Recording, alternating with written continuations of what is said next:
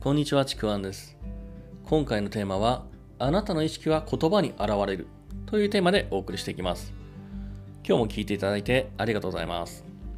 で、このテーマのですね、この言葉に現れるということなんですけども、人が発する言葉にはですね、その人の、ま無意識の部分っていうのがかなり含まれていて、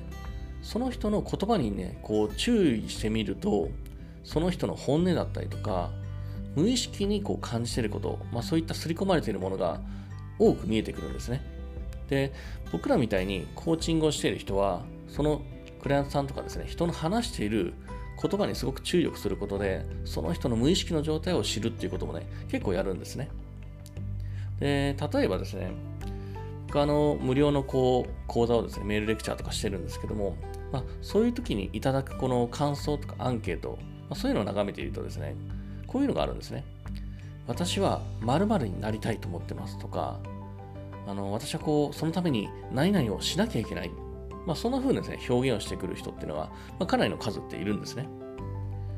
これをちょっと例に挙げて言ってみると、例えば、私は〇〇になりたいっていうのは、このなりたいっていうのはですね、暗に自分は今、そこまでのものになっていないとか、そこまでの能力や実力をまだ持っていない。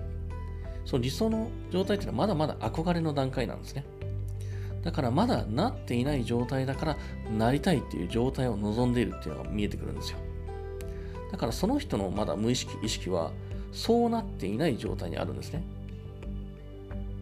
だからこう、望みの状態はその人にとってまだまだ憧れに過ぎない状態なんですね。もしこの言葉がなりたいじゃなくてなりますっていう言葉であれば、その人の意識ってなっていない状態ではなくて、そうなった状態側にすでにあるんですね。憧れではなくて、今の現実の延長線上にその状態があるっていうことなんですよ。まあ、ここにはですね、もうセルフイメージっていうのがしっかり関わってるんですけども、セルフイメージの話で言うと、理想の状態のセルフイメージがあれば、その状態を実現しやすいというふうに言うんですね。けど、理想の状態がその人のセルフイメージの範囲内になくて、ただの憧れだったとしたら、まだ実現は遠いっていうふうにも言えるんですよ。だから、こう、まだ理想の状態になりたいですっていうふうに言ってる間っていうのは、まだその理想の自分になった臨場感をそんなにまだ持っていない状態っていうふうに、もうそういうふうに捉えることもできるんですね。で、またですね、何々しなきゃいけないっていう、まあそういう表現とかは、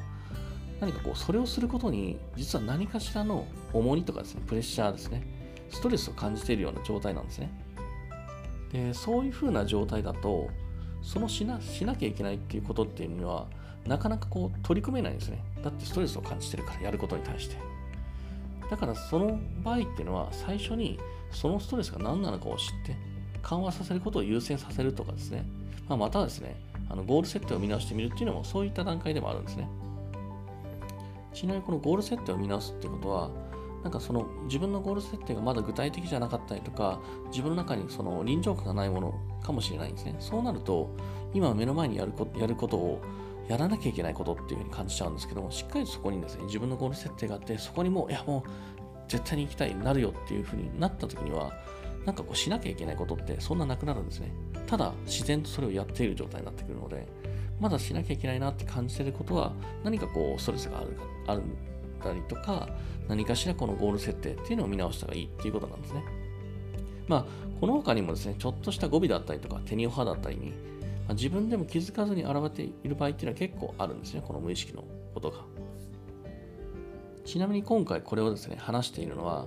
別にこう、誰かの本音を探るっていうことではなくて、これを聞いてる自分自身が発する言葉に注意してみてほしいということなんですね。あなたが発する言葉。この、例えば、これって、